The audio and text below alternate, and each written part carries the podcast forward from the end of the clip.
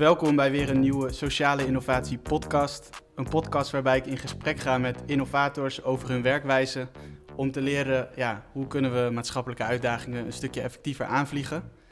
Vandaag spreken we met Pim Roggeveen en Lorenzo van Galen. Samen hebben zij de sociale onderneming Wear, waar we nu ook zitten. Een onderneming die sneakers voor je opknapt en tweedehands sneakers verkoopt. Daarbij werken er mensen met onbenut arbeidspotentieel, zoals jullie dat noemen. Zodat deze mensen zich weer verder kunnen ontwikkelen.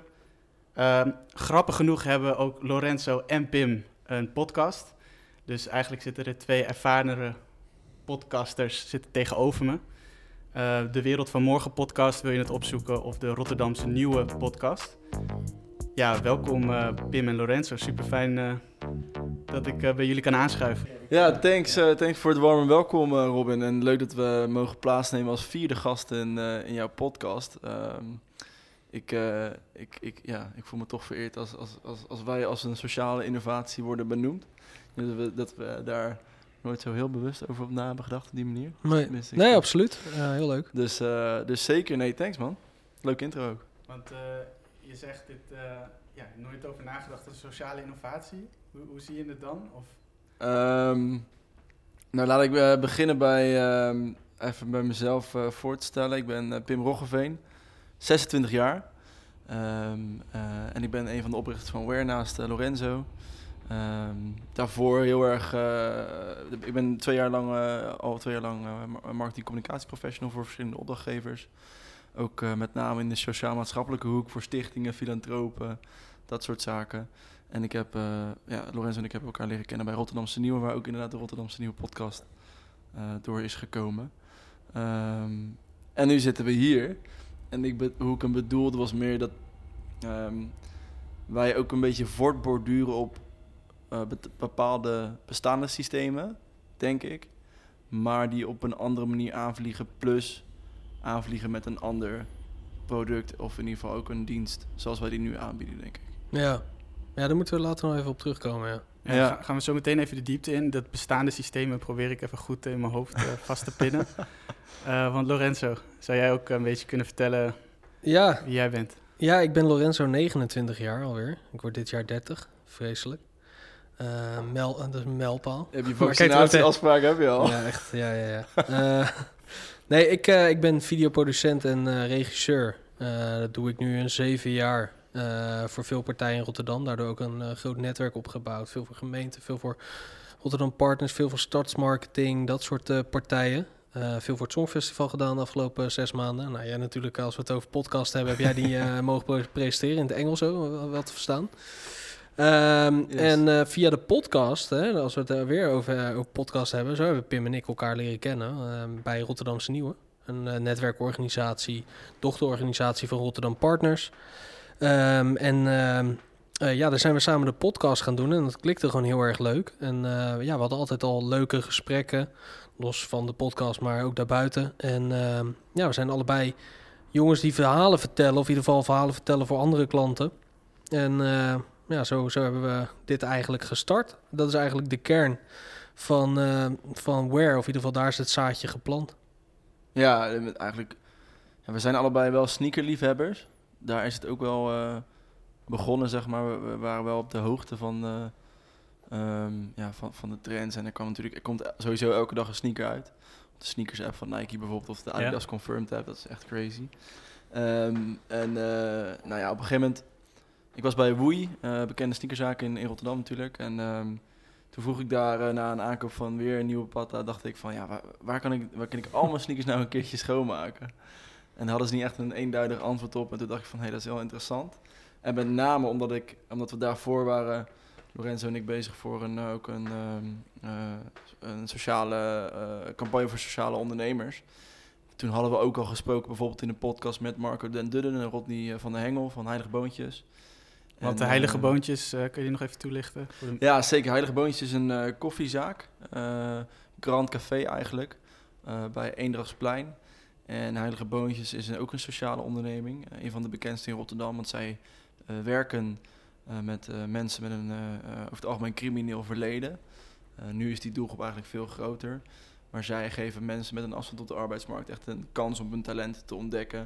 Om barista te worden, om echt in de horeca aan de slag te gaan. Ook een van onze inspirators, hoe zeg je dat? Inspiratoren. Om dit te beginnen.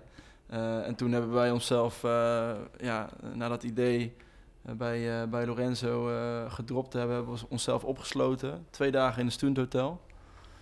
Om eens te kijken van welke elementen kunnen we daaraan vastbinden aan dit idee. En toen hebben we een soort van pitch deck gemaakt samen. En dan zijn we dat wezen pitchen bij Jan en Alleman. Ja, dus we hebben aan de ene kant dat element maatschappelijk gepakt, maar ook duurzaamheid, met als middel sneaker. En ik denk dat, om nog even terug te komen op wat dan die innovatie is. Ik denk dat de koppeling tussen die velden, dat de innovatie is en dat hetgeen is waar we nu hier binnen zitten.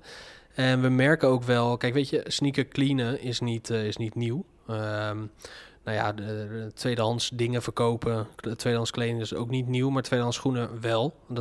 Wij hebben nog geen directe partij gevonden die dat op deze manier doet. Wel schoenen opnieuw een leven geeft door middel van ze uit elkaar te halen en daar weer een nieuwe schoen van te maken of iets anders. Of ze te vermalen naar grondstof, dat weten we wel.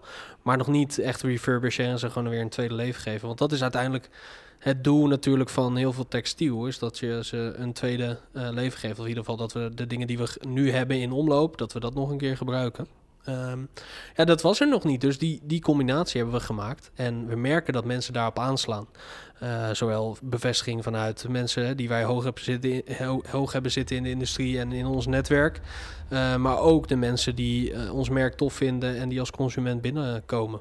Ja, want waar komt het vandaan? Dus jullie wilden dus iets combineren, of tenminste ik hoor in het concept, er zit inderdaad iets bij van dat je tweedehands schoenen een nieuw leven geeft. Ja. Of dat je schoenen weer opknapt. Van waar komen al die componenten vandaan bij jullie? Dus ook een beetje misschien 1 stap terug uit het concept, maar wie zijn jullie? Aan de ene kant wilden we werkgelegenheid creëren. Dus iets creëren voor mensen die misschien wat moeilijker aan een baan komen door factoren die zijn gebeurd in hun voorgaande carrière, leven, op school, noem maar op. Er zijn allerlei factoren die daarin meespelen. Een ziekte, een beperking noem je dat dan, maar in ieder geval iets wat een factor is waardoor ze niet volledig mee kunnen doen in de maatschappij. Maar heel veel mensen willen dat wel. En dat was eigenlijk de eerste factor. De eerste factor is werkgelegenheid creëren. Nou, als jij de tweede doet. Ja, nou wat ik ook wel denk om het... en dan ga ik even op jouw stoel zitten. Om het wat groter ook te pakken. Rotterdam is de armste stad van Nederland. Er is gewoon ontzettend veel problematiek hier. En er worden niet echt oplossingen bedacht vanuit de commercie, dus vanuit bedrijvigheid, nog te weinig. En wat wij ook wel zagen in ons werk... Hoe bedoel je dat? Vanuit de commercie, vanuit het bedrijf? Nou ja, dat het vooral... Kijk, gemeente heeft natuurlijk een gigantische opgave om problematiek op bijvoorbeeld Rotterdam-Zuid. Is een gigantische opgave. Er is een 30-jarenplan neergelegd, nationaal programma Rotterdam-Zuid. Dus dat is nationaal bekend ook. We zijn nu volgens mij in het 8e jaar, dus er is nog 22 jaar te gaan om Rotterdam-Zuid een beetje uit de armoede te helpen. Er zijn gigantisch veel mensen die er wonen, die een hele lage sociaal-economische status hebben, heel veel schulden hebben en daardoor echt een multiproblematiek ervaren en daardoor ook niet echt zicht hebben op een kans in die maatschappij. Die zijn altijd meer echt bezig met een bepaalde overlevingsstrategie. En er zijn de gemeentes daarmee bezig. Er zijn heel veel mooie stichtingen die daar op een bepaalde manier ook zich mee bezighouden. Maar op het niveau van mensen echt werk bieden en aannemen en ook echt de kans kunnen geven om hun talenten te ontdekken, te ontwikkelen als persoon. Dat is er nog echt te weinig. Er wordt echt nog te veel gedacht van op de korte termijn. Dus ik heb nu iemand nodig, die moet deze kwalificaties hebben. En als ze het niet in de opleiding hebben of een papiertje hebben en kunnen ze een rugzak vol met shit, dan hoef ik ze niet te hebben. En dat is iets wat wij hebben gemerkt, dat er ook een soort van transitie gaande is op lokaal, maar ook nationaal niveau. Dat mensen denken, we moeten mensen meer een kans geven die op dit moment niet op dezelfde positie zitten als misschien jij en ik, weet je wel. Dat is ook iets wat wij zagen eigenlijk in ons werk. En dat die netwerken tussen ondernemers ook zich steeds meer begonnen te vormen. Dus ondernemer X begon samen te werken met ondernemer Y. En zo begon het elkaar te versterken. En wij denken dat wij ook daar wel een stap in kunnen nemen. Maar om terug te komen op jouw vraag. Het tweede aspect van Wear zit hem op het stukje duurzaamheid en circulariteit. Dus bij Wear maken we sneakers schoon. En door je sneakers een langer leven te geven, is eigenlijk onze hoop dat jij de aankoop van een nieuw paardje uitstelt. En daardoor hoeft er dus minder nieuwe sneakers geproduceerd te worden. Ja. Is er ook minder CO2-uitstoot. En wordt het paardje wat jij misschien geneigd bent om weg te gooien, belandt niet op de afvalberg. Want ook het verwerken van al dat afval, daardoor schiet natuurlijk ook heel veel CO2 de lucht in. Kost ontzettend veel geld ook. Dus dat is aan de ene kant. Plus, de schoenen die worden weggegooid. Nou, je ziet ze hier aan die wand staan. Die zijn nog in zulke goede staat. Dat je denkt van, waarom gooit men dit in godsnaam weg? En dat hebben wij ook gezien toen wij een bezoek brachten aan Sympany. Maar daar komt misschien straks nog op, het stukje refurbished. Maar dat is een beetje het tweede element van Wear. Ja, en dan kan je dat zien. Dan kan je in Rotterdam wonen, dan kan je er middenin zitten.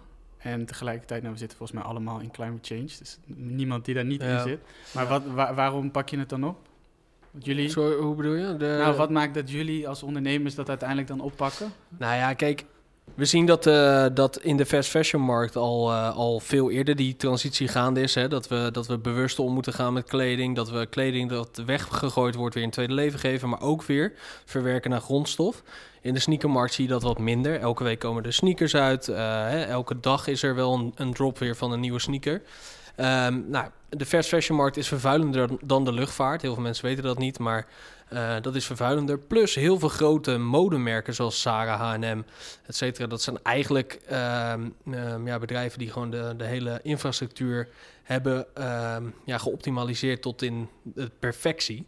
En dat wil zeggen dat een shirtje dat geretourneerd wordt echt niet meer op de site komt. Want dat kost veel te veel geld. Dat wordt verbrand of dat wordt vernietigd. En er wordt gewoon weer een nieuw shirtje opgestuurd. Dus het probleem daarbij is als jij 5 maten thuis bestelt en je stuurt er 4 terug, dat er hoogstwaarschijnlijk 4 daarvan op de stapel komen, dat het weer verbrand wordt of et cetera. Ja. Nou, dat gebeurt ook met schoenen. Schoenen die geretourneerd worden, zeker modellen die populair zijn. Dus de high-heat modellen, zoals je dat dan noemt, die iedereen wil hebben, waarvoor in de rij staan. Ja, die gaan echt niet als een tweedehandsje op de site komen van de grote schoenmerken. Want dat is gewoon schadelijk voor het merk, dus dat verdwijnt. Heel veel dingen gaan we ook wel naar outlets, hè? Dus wat minder populaire producten, die worden weer aangeboden in outlets.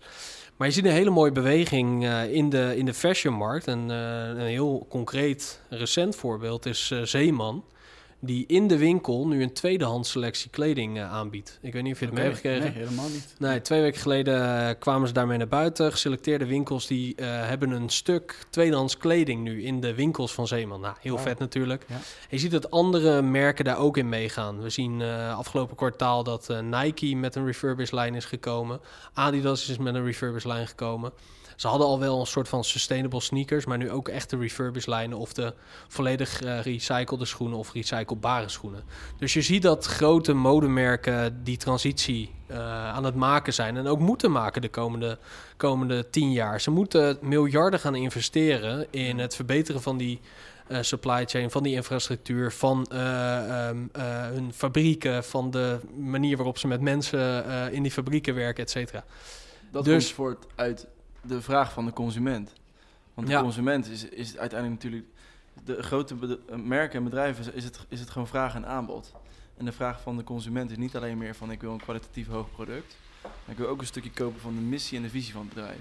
Als dat niet matcht met bijvoorbeeld een Nike die bijvoorbeeld heel goedkoop produceert, en dan kan het zo zijn dat er een heel groot deel van de consument op een gegeven moment wegvalt. En dat wil Nike natuurlijk niet. Ja. Of Adidas, even noemen nu Nike altijd. Dus we moeten gewoon een tweede leven geven aan de grondstoffen of de dingen die we uit de aarde hebben gehaald, die nu in omloop zijn. En dat doen we dus heel concreet, heel klein met de dingen die je hier om je heen ziet. En dus ook een stukje bij de consument om langer met schoenen te doen. Dus aan de ene kant een stukje verkoop, een stukje retail... en aan de andere kant een stukje dienstverlening. En in die beide dingen kunnen we werkplekken bieden. Dus dat is een beetje wat we doen. En als je die groter pakt nog heel even... want dan gaan we natuurlijk naar de impact-economie. En de impact-economie, dat is de economie waar we de komende decennia naartoe gaan. Is dat je als grote, dat wij niet in dienst staan van die grote bedrijven... maar dat grote bedrijven in dienst staan van de consument. En die transitie is heel duidelijk gaande. Dat zie je nu met Shell, hè, recent. Ja, zeker. Milieudefensie, briljante zaak. Ja, heel concreet voorbeeld. Noem je dat ook weer, zeg maar, die transitie? Nou ja... Nee, we gaan van verdienmodel naar dienmodel. Zo noem ik dat altijd. Classic. Maar die grote transitie zie je op hele grote schaal zie je die gaande. En grote bedrijven staan onder druk. Ze moeten wel. Je kan niet meer alleen maar nemen. Er moet ook iets terug gedaan worden op een juiste manier. En dan kom je wel weer op de discussie van ja, is greenwashing, et cetera, et cetera. En dat was het misschien wel 5 of 10 jaar geleden. Maar tegenwoordig kunnen grote bedrijven dusdanige impact genereren en leveren. Op alle niveaus. Hè? Dus dat kan op duurzaamheid zijn. Hè? Maar dat kan ook op werkgelegenheid zijn. Er zijn SROI-verplichtingen. Noem allemaal maar op. Dat was zo bijzonder aan, nu we die case bespreken van Shell en Milieudefensie. Wat ik zo bijzonder vond aan die zaak... was dat Shell zich op geen enkele manier had verbonden aan de afspraken die waren gemaakt in Parijs. Ja. Ja. Maar dat puur alleen de consument gewoon dacht van, ja, fuck deze shit, man. Ik doe hier gewoon niet meer aan mee. Nee. Ik doe niet meer mee. En zelfs Shell komt niet meer weg. Nee, dat is wel heel bijzonder. Dat is fantastisch. Ja, want in dit geval ook, ik begreep dat die, zover, ik moet me daar echt nog verder in verdiepen, maar wat ik begrijp is dat op de rechten van de mens nu voor het eerst een haakje is gevonden om te zeggen van oké, dit gaat in de toekomst, gaat dit... Ja. Mensen schaden en daarom kunnen we gebaseerd op de toekomst... wat exact. Een soort van nieuw ding is. Los van wat je van die discussie vindt, hè, of je het ermee eens bent of niet... het feit dat wij dus invloed kunnen hebben op dat soort grote bedrijven... op het moment dat wij ons daar hard voor maken... volgens mij is dat een heel goed ding. Los van of je het daarmee eens bent of niet... want ik bedoel, Shell heeft ook heel veel goed gedaan... en hetzelfde met plastic. Als wij niet plastic hadden gehad de afgelopen decennia... dan waren we echt niet geweest van waar we nu waren. Dus we moeten ook niet alleen maar boos zijn... op dat soort grote bedrijven, want dat is natuurlijk heel makkelijk. En je kan het niet goed doen als een groot bedrijf. Maar het feit dat wij daar invloed op kunnen hebben... ja, dat is volgens mij heel goed. Ja, en in die grote scheme, zeg maar... of zeg maar die hele grote verandering... hoe zien jullie je rol daarbinnen? Dus... en dan vooral, we hebben het nu heel erg over hele grote bedrijven... die een enorme vinger in de pap hebben. Ja. Hoe zien jullie daarin toe verhouding staan? Nou ja, wat je bijvoorbeeld hebt en waar wij ook mee te maken hebben... is zijn de Sustainable Development Goals. Ik weet niet of je die kent. Vanuit de VN? Ja, die zijn vanuit de VN vastgesteld. En volgens mij geldt een groot deel tot 2030 uit mijn hoofd. En daarna worden er weer voor een soort van evaluatie gedaan... en nieuwe goals opgesteld. Maar die gelden in principe natuurlijk voor alle leden van de Verenigde Naties. En dat geldt op nationaal niveau, maar ook op lokaal niveau. Om je in ieder geval daarmee bezig te houden. Dus hoe kan je op een bepaalde manier bijdragen aan een van die Sustainable Development Goals? Dat is natuurlijk best wel een groot niveau. Wij zijn op dit moment best wel in dat kader hier best wel hyperlokaal bezig natuurlijk. Met Wear zijn we echt net gestart. 6 april zijn we open gegaan. Om ook een beetje ons eigen concept te testen en het businessplan, een beetje het bewijs ervoor te vinden, zeg maar. Dus om nu al onze rol te claimen als een van die changemakers vind ik best wel overdreven. Ja. Maar ik denk wel dat wij grote ambities hebben en ook echt groot durven te dromen. Want zoals Lorenzo ook al zei, er is niet een... partijen zoals wij die dit op deze manier doen en die combinatie weten te vinden. En ons doel is ook om in Q4 2022 de first sustainable sneaker store te zijn van de wereld. En als je die missie op een bepaalde manier kan uitdragen met allerlei interessante partners, zou je op nationaal niveau kunnen uitbreiden naar andere steden bijvoorbeeld. Maar kun je ook Europees interessant worden? Kun je internationaal interessant worden als een merk zijn? En dat is ook wel belangrijk om te vertellen. Wear is echt... Wij bouwen echt aan een merk. Het is niet alleen, we blijven een winkeltje op de Van Oldenbarneveldstraat. We proberen echt een merk te worden die de waarde van duurzaamheid, circulariteit En in dit geval werkgelegenheid proberen uit te stralen op alle niveaus. Ja, en daaraan toevoegend, want op jouw koptelefoon staat sociale innovatie. En ik zat er net naar te kijken toen jij aan het praten was, Pim. Maar als je het hebt over sociale innovatie, dragen wij denk ik bij aan iets heel interessants wat we in Rotterdam misschien bewust of onbewust aan het creëren zijn met sociale ondernemers. En dat is dat we een soort van zachte laag creëren tussen de harde arbeidsmarkt en de bijstand. En dan heb ik het echt even over over de doelgroep waar wij dan mee werken. Hè? Want wij zitten, ik hoop heel veel jongeren aan het werk die nu in de bijstand zitten, gewoon kunnen werken, dingen willen leren en weer lekker mee willen doen en geld willen verdienen en daarbij zich ook goed voelen. Hè? Dus iets ergens aan bijdragen. En wat we eigenlijk wij wel bewust, maar misschien ook andere sociaal ondernemers misschien nog niet zo bewust doen, is dat we samen een soort van sociale lokale economie aan het creëren zijn. Met de Heilige Boontjes, met een Wear, met een Vreubel, met een de bakkerswerkplaats. Weet je, verschillende sociaal ondernemingen die allemaal een andere doelgroep hebben, maar wel een soort van laag creëren in Rotterdam, waarbij er verschillende skills, verschillende dingen te leren zijn op een andere manier en ook voor andere doelgroepen.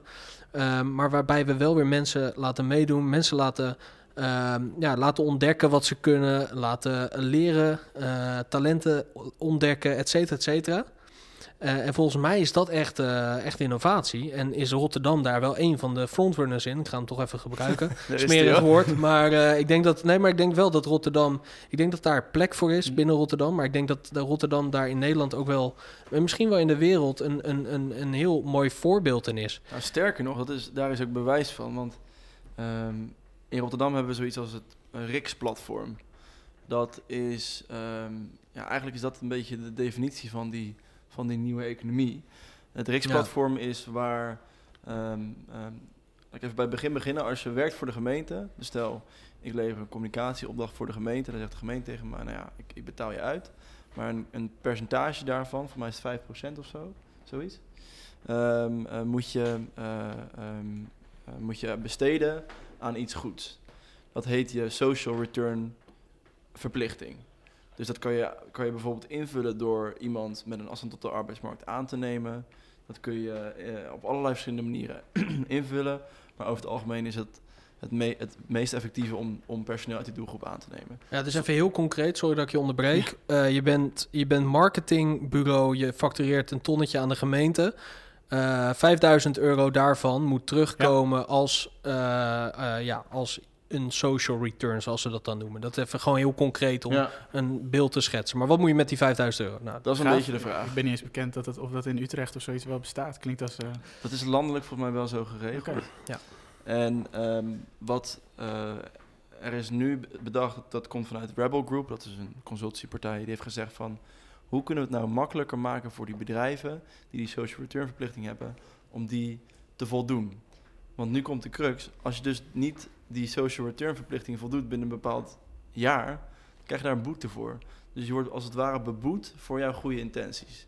Dat is niet helemaal handig, want bedrijven die hebben niet altijd de juiste ervaring om aan de slag te gaan met de doelgroep die wij bijvoorbeeld aan het werk zetten. Die denken van ik heb er geen zin in, geen tijd voor, geen ervaring mee. Dus het is allemaal gedoe, weet je wel. Wat er met dat platform nu wordt gebeurd, is dat er aan de ene kant staan er heel veel sociaal ondernemers op dat platform.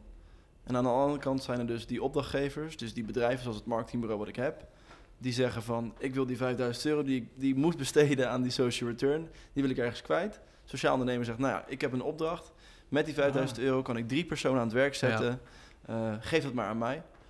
En die transactie heet de RIX. Dus dan zeggen wij als Wear zijnde, wij kunnen met 10.000 euro, kunnen we een heel jaar lang 2 personen aan het werk zetten. Ja. Dus wij bieden 1000 Riksen aan. En dat is dan een bepaalde waardevertegenwoordiging. Ja. Dan kan bedrijf X of Y zeggen van... top, alsjeblieft, hier is het geld. Heb ik mijn verplichting voldaan... hoef ik geen boete te betalen aan de gemeente Rotterdam... en kunnen wij weer impact maken op ons niveau. Plus... Ja. En wij weten wij hebben al iets staan. We weten wat we daarmee kunnen doen. Dus je laat het over aan de experts. Aan de mensen die exact weten hoe ze op de beste manier... zo effectief mogelijk mensen uit de bijstand kunnen helpen. En vaak dat geld ook nodig hebben. En dat idee, dus dat platform is echt al is nu internationaal inmiddels bekend en wordt ook echt internationaal geprezen voor de innovatie daarvan. Ja. Dus daar moet je ook nog even mee in gesprek gaan, denk ik. Ja, dat is ook een leuke. Nee, maar dat is echt, heel vet is dat, ja. Ja, dat is wel echt een verschuiving inderdaad daar in dat spectrum. Dus eigenlijk als je dit erbij pakt, dan is het op het gebied van zeg maar dus onbenut potentieel zeg maar weer meer een kans geven. Zitten jullie eigenlijk al in een netwerk wat het al op schaal maakt? En eigenlijk als het gaat om circulariteit, zien jullie op de lange termijn een soort van een kans om het, of hebben jullie de ambitie om het nog veel groter te maken? En dan kan je daar ook op schaal gaan. Ja. En om, ik ben niet de te kritische. Ik sta wel echt aan jullie kant, zeg maar. Ik voel dit nu al heel erg, zeg maar, dit concept. Hebben jullie natuurlijk ook al is het hyperlokaal, ik weet niet hoe jullie dat zien, maar voelt het ook al wel alsof je daarmee ook al een push doet. Want al die stapjes daarin zetten natuurlijk ook de Zara's van deze wereld. Die creëren ook, het aanbod creëert ook een soort van vraag, lijkt me, bij de consument. Ja. Dus, zeker. Dat, bewustwording is heel lastig. Plus, Pim had het net over die arme stad Rotterdam. We zijn de armste stad van Nederland. Er zijn mensen die zitten in overlevingsmodus en die gaan echt niet denken van joh, ik ga iets kopen wat sustainable en duurzaam is en dat kost €80. Of ik ga even naar de Primark en ik haal voor €2 een shirtje. Ja, en ik begrijp het ook. Ik begrijp het helemaal. En dat is een grote doelgroep. En dat is een kleine doelgroep die wel al dat bewustzijn heeft. En daartussenin zitten nog heel veel andere mensen die we volgens mij heel erg kunnen activeren.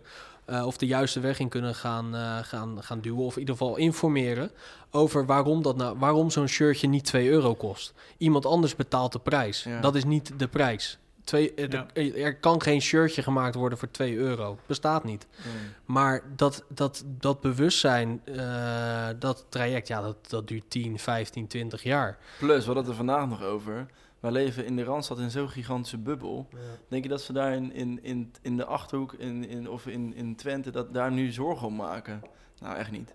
Die zijn er echt niet mee bezig. Ja, ik kom uit Assen oorspronkelijk. Inderdaad, het is net wat anders. Lang rijden. Valt mee hoor. We hebben vorige week gedaan. Dat is Rotterdam-Assen. Vanuit de Randstad inderdaad, dat je het ver rijden vindt. Ik denk vanuit Utrecht 1 uur 50 minuutjes. Ja, dus Utrecht valt er wel mee. Ja, klopt. Ja.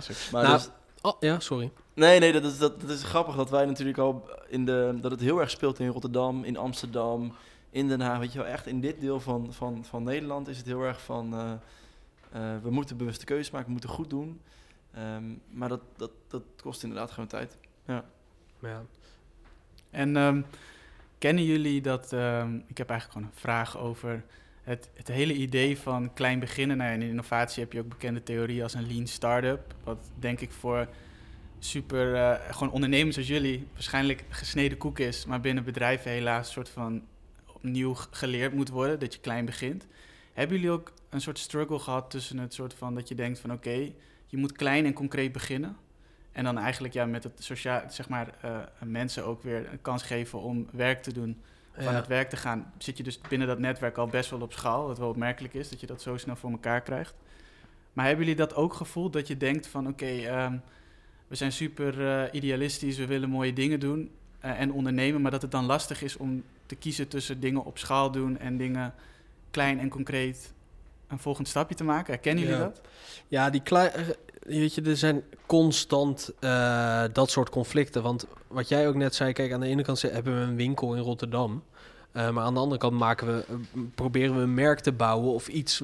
Wear staat voor, hè, wat Pim net zei, voor die werkgelegenheid, duurzaamheid, circulariteit. Alleen, dat zijn wel twee verschillende wegen. Want aan de ene kant hebben we hier klein. Ja, er komt hier iemand binnen, die gaan we weer opleiden. Die moet weer leren veteren. Houdt het heel klein. Maar dat is puur perspectief. Want voor hem is en voor ons is die impact heel erg groot. Als we iemand zo zien groeien hier in die winkel en die doet weer mee en die wordt creatief en die komt met ideeën. Ja, dat is fantastisch. En aan de andere kant, dat merk creëren, Wear, wat misschien inderdaad wat voor wat grotere dingen staat. Dat conflict is constant. Alleen we moeten heel erg focussen inderdaad. Dus op het moment dat je hiermee begint, kan je alle kanten op. Alleen we moeten wel bepaalde dingen eerst doen voordat je zeg maar bij dat punt bent aan het einde van 2022. En die moeten heel concreet zijn. En daar moet je naartoe werken. Dat is wel heel erg moeilijk, merken wij nu al, omdat we... ook zeker toen we echt net open gingen in de eerste maanden... Nou ja, nog steeds de derde maand zit. De eerste maand kregen we zoveel media-aandacht. We kregen zoveel aanbiedingen van... hey jongens, ik heb nog een pandje in Eindhoven. Ik heb nog een pandje in Utrecht. Wat willen jullie daar doen, weet je wel? Je wordt heel de tijd verleid om te hard te gaan eigenlijk, weet je wel. Dus dat is heel erg moeilijk om... je moet echt die focus behouden. Anders ga je echt voorbij hele belangrijke zaken die je dan gaat missen. Dus het is een constante balans vinden tussen... de juiste kansen pakken op het juiste moment. En even stilstaan om te kijken van wat zijn de processen die we op dit moment moeten verbeteren bijvoorbeeld. Dus dat is wel een grote uitdaging. Want wat voor kansen kan je bijvoorbeeld missen op het moment dat je alles gaat doen? Wat is voor jullie nu focus? Nou ja, kijk, ten eerste, je wil alles doen. Alleen, we komen gewoon tijd tekort. En we proberen zoveel mogelijk te doen. Alleen, het is... wat was je vraag? Sorry. Nou, het kan dus focus kosten door inderdaad op elk media-aanbod in te gaan. Ja. Maar wat merk je dan dat juist de kern voor jullie is? Dus als ik jullie top 3 in het lijstje zeg maar met to-do's moet zien, soort van, hoe bepaal je dan een beetje van waar zit jullie aandacht? Fase 1 is echt gewoon de basis neerzetten van een bedrijf. Dus gewoon de contracten, de loonadministratie, iemand hier aan het werk die lekker zelf kan werken, waar je af en toe, die hebben 3 maanden opgeleid, toe staat, die werkt nu bij ons, dat hij gewoon zijn ding kan doen en dat hij ook weer de volgende, we zijn ook weer bezig met andere mensen, dat hij ook weer die andere mensen kan gaan opleiden en dat is een beetje de basis en dat was de eerste fase en we zijn nu een beetje toegekomen aan de tweede fase. Want nu staat de basis. En nu gaan we kijken, oké, wat is dan de volgende stap? En daaromheen hangen allemaal wolkjes met dingen die nog niet concreet zijn, of wel een beetje concreet, of we moeten die nog spreken. En die lijn kunnen we pakken. Oh ja, en dat is een leuk idee. Weet je, er zijn heel veel ideeën. Maar nu moeten we door naar die fase 2. Ja, plus dat hebben we nu ook al gemerkt dat we zijn dan afgelopen... vrijdag weer in Assen geweest, want om even die achtergrond te geven, we hebben een samenwerking met Sympany. Sympany is een van de grootste, een van de 4 grote textielinzamelaars van Nederland. Zijn je nou trouwens Assen? Of? Nee, echt serieus. Ja, ik zei nog, wij zijn vorige week vrijdag hebben we hem gedaan, Rotterdam-Assen. Ja, je denkt dat je grap maakt. Ik maakte die connectie nog niet dat om het werk ook ging, zeg maar. Ja. Nee, Sympany is op ons pad gekomen. Die hebben kennis meegemaakt en toen zijn we daar in, was dat april? Voor het eerst geweest in Assen, want daar is het sorteercentrum. Ja. Komt op jaarbasis 20 miljoen kilo kleding binnen en 800.000 kilo schoenen. En de afspraak was, kijk nou even wat er binnenkomt qua sneakers, of die nog in goede kwaliteit zijn en we die hier kunnen opknappen en weer kunnen doorverkopen. Heel belangrijk element van ons businessmodel ook. Nou ja, wij kwamen daar, heel de dag heeft onze mond opengestaan van wat er gigantische hoeveelheden die daar binnenkomen qua kleding. Wordt zo ontzettend veel weggegooid. En Sympany doet het, is een van de grote 4. Je doet het voor 92 gemeenten, moet je nagaan wat er in totaal binnenkomt. En wij hebben echt een hele fantastische selectie mogen maken van sneakers die we hier hebben opgeknapt. Of nog moeten opknappen ook deels. En afgelopen vrijdag zijn we weer gegaan om nog meer sneakers op te halen. Die staan nu allemaal beneden. Er staan beneden iets van 200 paar sneakers. En wat we nu merken is dat we eigenlijk... we hebben onze klanten die hier komen en zeggen van... ik wil mijn sneakers laten cleanen door jullie... Dat is 1 lijn, maar tegelijkertijd moeten we ook nog die sneakers beneden opknappen, want die willen we verkopen. Ja. Dus je bent constant in balans en dan denk je, oh shit, we hebben maar 1 medewerker op dit moment in dienst. Dus dat betekent dat wij, Lorenzo en ik, moeten inspringen op sommige dagen. Dat betekent dat ander werk op een lager pitje komt te staan, want je bent nu hier bezig. Dus dan moeten we zorgen dat we dadelijk weer een nieuw personeelslid hier opleiden. Daar zit weer tijd in, dus, weet je, dus daarin kan je jezelf een beetje voorbij rennen. Van, we hebben weer een nieuwe badge bijvoorbeeld opgehaald, maar... moeten dat ook nog wel weten te slijten, zeg maar. Dat is ook wel echt een balans. Voor je het weet ben je alleen maar aan het rennen... en dan heb je die hele groeiambitie waar je ook nog aan wil werken. Ja, dat is vooral heel erg ding. Dat zeiden we al vanaf het begin. En dat klinkt misschien arrogant of zo. Of niet, maar dat denk ik niet. Maar je moet heel goed nadenken... wil je de coach zijn of de speler? En tussen die twee zitten andere taken... En dat moet je altijd voor jezelf helder houden, denk ik. Oké, wat voor taken heb je als je de speler wil zijn? Of wat voor taken heb je als je de coach wil zijn? En soms moet je even inspringen.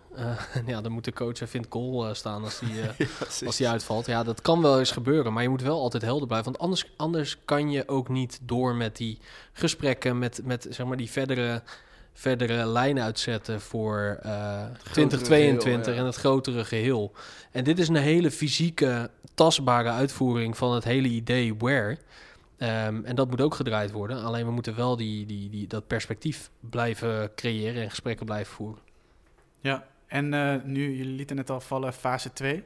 Ja. En ik ben altijd echt een beetje benieuwd. En ik kan me ook echt goed voorstellen trouwens dat jullie daar heel organisch mee omgaan. Ik zie ook, jullie zijn een team. Zo van, één zegt wat en de ander zegt, oh ja, plus. Of en dit. Maar een soort van, hoe pakken jullie dat aan? Dus ik hoorde zo van, oké, dat is ook nog wel een beetje de vraag. Hoe ziet fase 2 eruit? Ja. Hoe gaan jullie dan te werk? Nou ja, kijk, ik denk dat we hebben nu de basis staan. Alles wat hier staat en wat we hebben gedaan, wat we hebben gemaakt, dat is allemaal eigen investering, zowel financieel als in uren.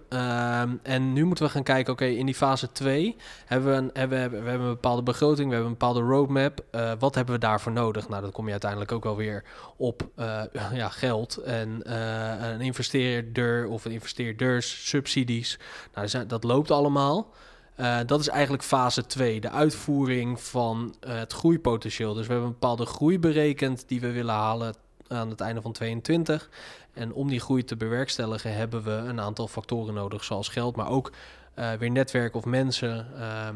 En dat is eigenlijk fase 2. En hoe we dat concreet aanpakken is dat wij zitten sowieso wekelijks met elkaar, pakken we gewoon altijd een uurtje, waarin we de dag van tevoren gewoon een actielijst neerzetten, want van dit zijn de dingen die we moeten doen om daar te komen.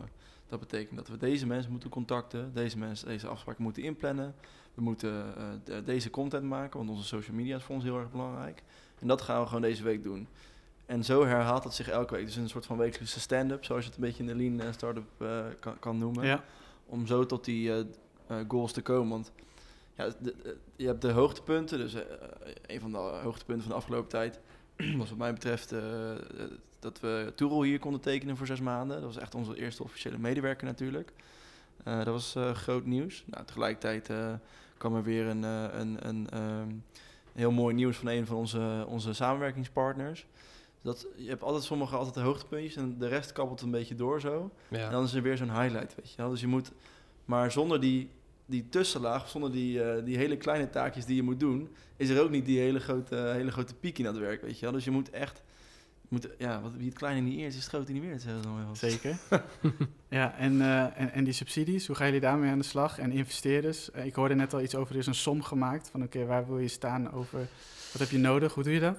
Nou ja, heel veel schrijven. Ja, heel veel hoofdpijn. Dat is echt ons leven. Jullie blik verandert. Mijn hemel. Nee, kijk, weet je wat het is? Kijk, dat is ook wel weer iets wat we hebben geleerd als ondernemers dan. Als je dat zo kan noemen, is dat, kijk, wij waren ondernemers, maar we deden iets heel anders. En ik bedoel, ga jij maar even een begroting en prognose maken van hoe en dat uit die begroting die groei komt. Want uit die begroting kan je weer een aantal dingen halen. Kun je de subsidie in naar voren laten komen. Waar heb je subsidie voor nodig? Maar in die begroting en prognose moet wel die groei zitten. En daar laat je ook aan een investeerder zien van oké, als wij dit krijgen, kunnen we dit eruit halen. En staan we daar op x datum. En dat is wel even waar we onze hoofden over hebben gebroken. En we zijn bezig met CityLab. Dat is een Rotterdamse subsidie. Als je het hebt over sociale innovatie, valt die volgens mij heel erg mooi in het rijtje. Dat is eigenlijk een subsidie zoals je hem niet kent. Want het is een subsidie die vrijblijvend is. En dat klinkt raar voor een subsidie. Of juist helemaal niet. Ligt eraan wie er zit te luisteren. Maar met een subsidie heb je vaak, als je bijvoorbeeld naar stichtingen gaat, die hebben vaak hele hoge eisen aan de subsidie en die willen daar ook een soort van medezeggenschap in hebben. CityLab is gemaakt, dat is een som vanuit gemeente Rotterdam, waarbij initiatieven vanuit de stad dat kunnen aanschrijven. En dat kan heel klein zijn, dat kan heel groot zijn en dat is vreselijk breed, maar elk jaar zijn er verschillende pijlers. Dit jaar is dat als eerste sterker door. Dus sterker uit de crisis komen. Sterker door de crisis? Sorry? Sterk door de crisis? Ja, nou zo heet het. Dus, nee, sterker door. Oké. Ik denk dat ik iets heel geks deed. Sterker door, zo heet de campagne. Ja, dat. Dat zit vooral op arbeidsparticipatie. Dus weer mensen aan het werk zetten. Veel mensen zijn zonder werk gekomen. Dat is pijler 1. En daarnaast is pijler 2 ook weer duurzaamheid, circulariteit. Dus elk jaar zijn er weer andere speerpunten voor die subsidie. En daar zijn we afgelopen 6 maanden mee bezig geweest. Veel begeleiding ingehad van de gemeente Rotterdam. We gaan kijken of dat horen we in december. En als we die subsidie mogen krijgen, dan kunnen we gewoon met die subsidie hele mooie groei doormaken komend jaar. Je moet gewoon, je moet alles opschrijven wat je maar weet. En het is zo lastig, want als ondernemer, morgen kan je toko in de fik staan en dan sta je op straat, weet je wel. Dus je weet echt niet wat er morgen gebeurt. En dan moet je ineens een begroting maken voor het jaar. Dus dat was voor ons wel echt een uitdaging, hoor. Dat was echt heel erg lastig. Plus je moet zo concreet aantonen waar die subsidie voor gebruikt en zo. En wat jij ook bedoelt met die vrijblijvendheid is dat veel partijen die willen dan bijvoorbeeld, je krijgt een subsidie voor een aantal jaren en dan gaan ze een hele dikke evaluatie erop loslaten. En als je bijvoorbeeld niet hebt voldaan aan bepaalde doelen, dan kunnen ze daar bijvoorbeeld ook een boete op leggen. Ondernemen is ook, volgende week kan je een ander pad nemen. Als we weer over die paden hebben, misschien zie je volgende week die schoenen werken niet. Nou, dat is ook in software of weet ik veel wat. Ja. Als iets niet werkt, dan haal je het eruit. En dan test je wat anders. Dus subsidieland mag ook wel een kleine innovatie krijgen. Ja, absoluut. Ja. Sowieso gemeente, hoor. Dan kan je echt... Hoewel de CityLab een innovatie is. Nou, dus precies. Ja, CityLab is al jaren een hele bekende subsidie. Zeker voor Rotterdammers en ondernemers in Rotterdam. Maar ook voor inwoners. Hè. Inwoners kunnen ook meedoen aan die subsidie. Dus je hoeft niet een entiteit te zijn. Je mag ook gewoon als burger daar, als je een goed idee hebt. Sociale innovatie. Van lokaal. Ja, inderdaad.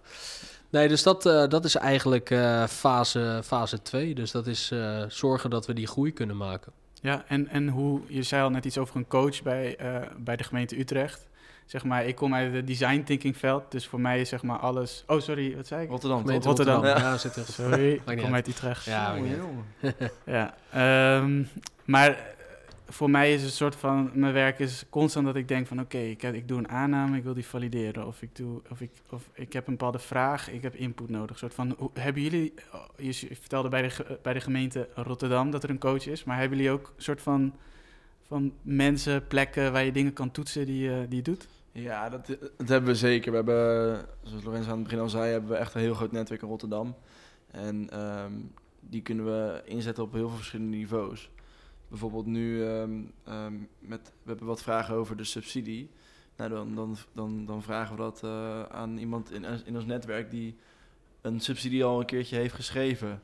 Of iemand die we weer kennen die al ervaring heeft met het indienen van een projectplan voor CityLab.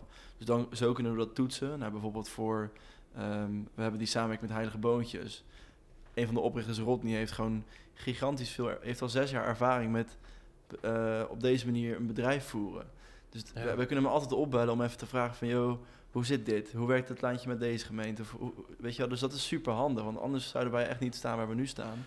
Zonder ons netwerk. Plus we werken samen met bijvoorbeeld DFNS. Dat is het care brand waar we onze sneakers mee schoonmaken. Ja. Nou, als we vragen hebben over hoe zit bijvoorbeeld... hoe zit een retail netwerk in elkaar? Ja. Kunnen we hem altijd bellen om te vragen van... hoe zit het daar, weet je wel? Ja, hoe werkt dat shop-in-shop? Want dat soort dingen. Dus je hebben weer aan die kant in de industrie... een heel groot netwerk en kennis. Dus we hebben niet echt bijvoorbeeld sommige ondernemers hebben echt 1 specifieke coach waar ze naartoe gaan. Waar ze elke week mee zitten. Dat hoor ik heel vaak. Maar wij niet echt.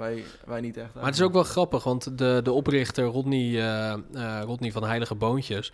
die weet helemaal niks van circulariteit. Nee. In ieder geval, dat is misschien iets, maar hij weet echt niet. Hij weet echt niet dat je een schoen weer naar grondstof kan vermalen met een machine. Maar aan de andere kant, de persoon die van die machine alles weet... die weet echt niet hoe je iemand reïntegreert in de maatschappij. Dus we hebben ook voor verschillende onderdelen van ons bedrijf... hebben we verschillende mensen die we kunnen aanspreken. Maar om daar nog even op in te haken... We hebben het natuurlijk over sociale innovatie. En wij hebben wel gemerkt dat mensen vinden die weer willen werken, zeg maar. Dus juist die pool. Wij werken natuurlijk samen met Heilige Boontjes. Dus dat die sociale infrastructuur, als ik het zo mag noemen, van mensen die daar komen werken op proefcontract, hè, die werkenden in de bijstand zijn, want dat zijn ze en ze willen weer werken. Dan krijg je een proefcontract en dan leer je in 2 of 3 maanden je skills aan. En als de werkgever of wij of de werkgever, zoals Heilige Boontjes, dan zegt van nou, hartstikke goed gedaan, je hebt alles geleerd, wil op tijd komen, et cetera, dan bieden we jou een contract aan. Die pool van mensen, die is best wel moeilijk te vinden. Plus, het is ook een weerwar aan instanties, bureaucratie, lagen, functies. En dat is wel een uitdaging. Wij horen elke week nieuwe functies bij de gemeente. Ja. Dat is echt geniaal. Ja, en bij werknemerservicepunt natuurlijk. En bij het UWV. Het zijn allemaal instanties. Er zijn eigenlijk heel veel mensen die werk hebben aan mensen die geen werk hebben. Ja, sla die maar even op. Ja, ik toevallig een vriend van mij die werkt bij de gemeente Amsterdam en die is daar ook een soort recruiter, maar tegelijkertijd ook bezig met de accounts en staat van waar plaats je dan mensen. Ja. En dat raadt het in mijn hoofd nu ook wel, dat ik denk van ik ben benieuwd of inderdaad die sociale ondernemingen bij hem dan ook in beeld zijn, want ik weet dat het voor hen ook weer enorm lastig is om plekken te vinden. Absoluut. Ook een andere stad, maar in ieder geval die... die hebben ook die uitdaging wel echt. Van en er is ook nog een verschil aan aanbod. Hè? Dus je hebt aan de ene kant de mensen die bij Heilige Boontjes zitten. Nou ja, die kan Rodney al een beetje scouten. En nu hebben we weer iemand die zegt van... nou, volgens mij heb ik iemand voor jullie gevonden die ik denk dat bij jullie past. Ja, dat is fantastisch. Dat is echt een luxe. Maar er zijn ook instanties die wij ook kennen, sociaal ondernemers. Die krijgen van het UWV 30 sollicitatie-cv's binnen. En die hebben geen idee wie dat zijn. En dat is heel moeilijk. En die krijgen dat zo gedumpt van het UWV. En die denken van ik kan hier niks mee. Want ik moet die mensen zien. Ik moet met ze praten. Dus er is een heel grote... is daar echt wel een grote uitdaging om die koppeling te maken tussen de ondernemers, sociaal ondernemers, hoe je ze wil noemen, maatschappelijk ondernemers. En de mensen die welwillend zijn om te werken. En tuurlijk zijn er ook weer andere doelgroepen in. Hè. Er zijn heel veel doelgroepdefinities bij instanties waar mensen invallen. Maar die koppeling, dat is wel echt een uitdaging. Ja, ik kan me heel goed voorstellen. Even helemaal terug, want daar gingen we toen overheen omdat het gesprek gewoon anders liep. Maar jullie zeiden aan het begin, zijn jullie een soort van 2 dagen opgesloten student hotel om dit te bedenken. Wat moet ik me daar? Ja, wat gebeurt er? Ja, er zit een pijp boven je. Volgens mij is dat een riool. Ja, 2 dagen in de student hotel. Ja, jullie zijn inderdaad. Dus daarop terugkomend, jullie zijn.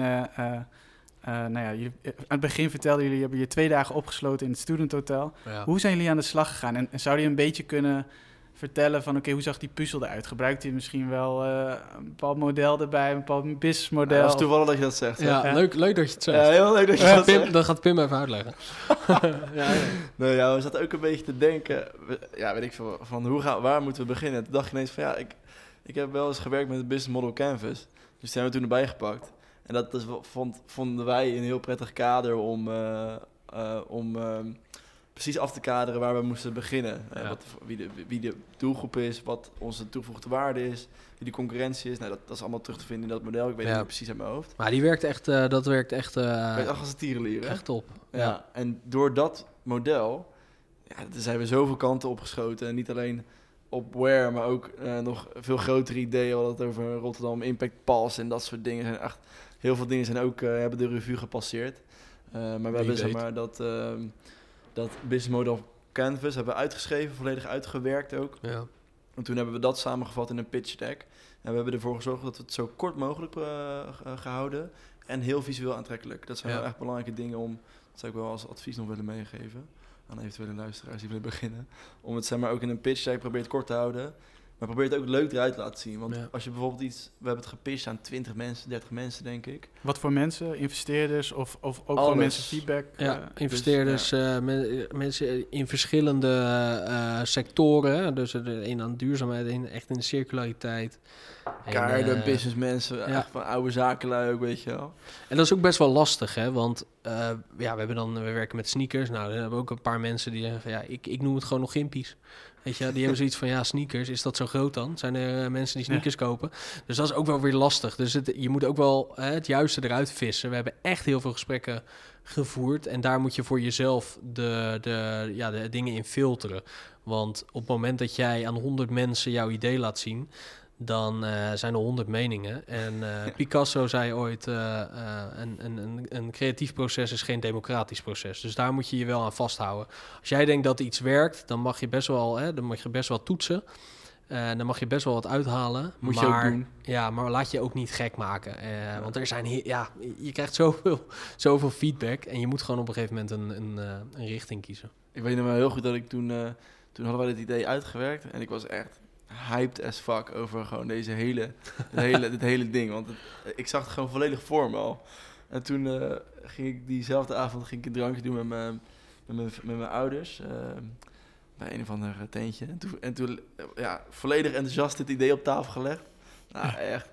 Helemaal afgeschoten. Echt helemaal afgekaart. Volledig. Dat ze echt een reactie van, ik weet niet hoor, Pim. Ik weet niet, ik zou het niet doen hoor. Ik weet niet of ik hier zo op in ga zitten. Nou, dus niet volledig gedemotiveerd door niks ten nadele van mijn ouders. Maar die waren wel gewoon gezond kritisch van precies wat Lorenzo zegt. Van weet je nou nog zeker? Sneakers, schoentjes. En nu zit je hier. Want zijn er dan ook dingen die je dan, of die jullie dan echt hebben geleerd in die fase? Dat je denkt van oké, dus dan heb je een heel idee, je bent hyped en je legt het neer.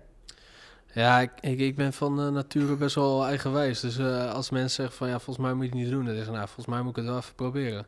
Ja, dat sowieso. Je moet het altijd proberen, dat is een hele goede les. Kijk, en don't listen to the naysayers, toch? Ja, ik bedoel, het is aan de ene kant moet je gewoon filteren. Er zijn zeker mensen die zeggen echt dingen en daar moet je echt dingen van aannemen. Ja, want die hebben het al 3 keer uitgevonden. Opbouwende kritiek. Zo. Ja, en je moet wel dingen aannemen. En aan de andere kant zijn altijd mensen van nee, ik zou het niet doen. Of nee, het is ook gewoon proberen en starten. En natuurlijk moet je ook wel heel goed de risico's inschatten. Of van oké, moet ik hier, ik noem maar even iets. Stel, moet ik hier een ton eigen geld in gaan steken?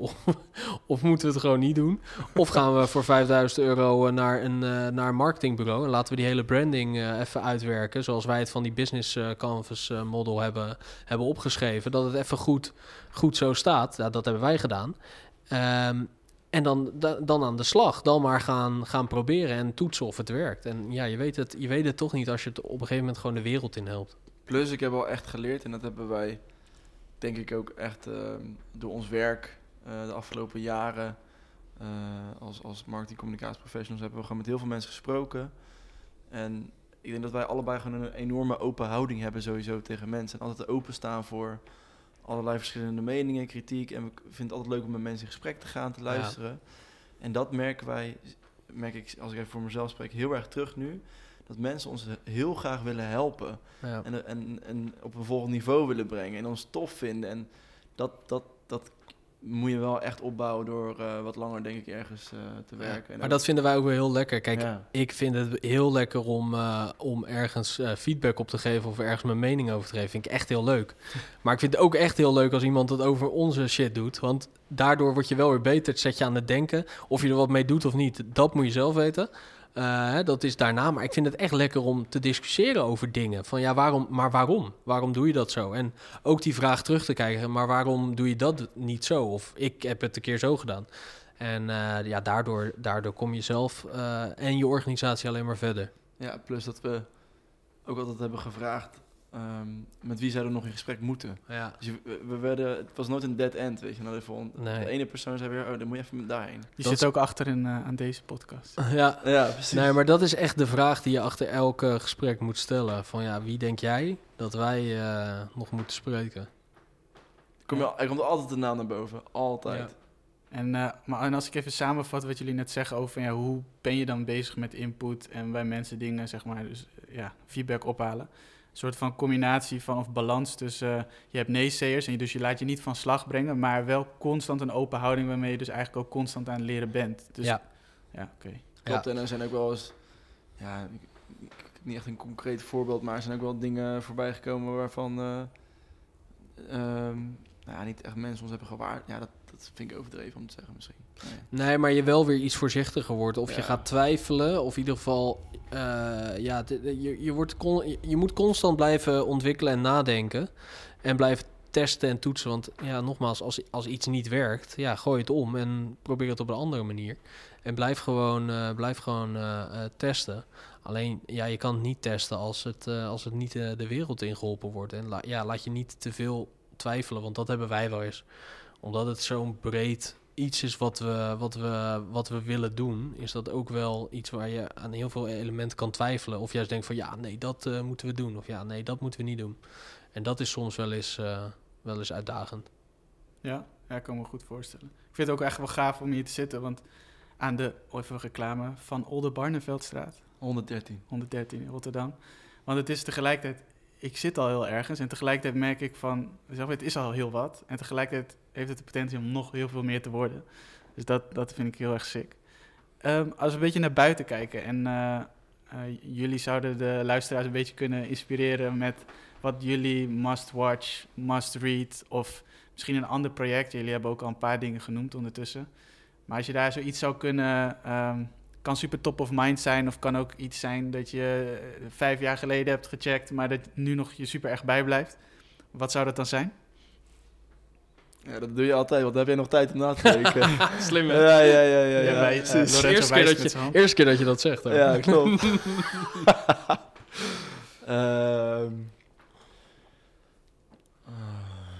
Zo, even hele zware. Nee, ja, wat ik... top of mind, wat ik zei... Als je kijkt naar sociale innovaties, is Riksplatform wel echt daar al. Is al echt wel early, voor de early adapter, zeg maar. Dat zou wel groot kunnen worden. Qua ondernemingen zelf is Heilige Boontjes voor mij ook nog steeds wel een groot voorbeeld. En ja, daar weet jij natuurlijk wat meer vanaf. Als je kijkt naar innovatieve hubs in Rotterdam, is Blue City natuurlijk wel ook echt een schoolvoorbeeld. Ja, zeker. Ja, Blue City is inderdaad interessant om op te zoeken. Dat is een circulaire hub. En zo zijn er nog wel een aantal andere hubs. En wat ik ook een mooi voorbeeld vind is Beautiful Mess. Amsterdamse bedrijf. En zij zijn echt wel serieus gegroeid de afgelopen 2 jaar. Waarbij ze heel veel doen met de Bijenkorf, maar ook voor Tommy Hilfiger. En zij doen eigenlijk op een manier wat wij doen, alleen met textiel.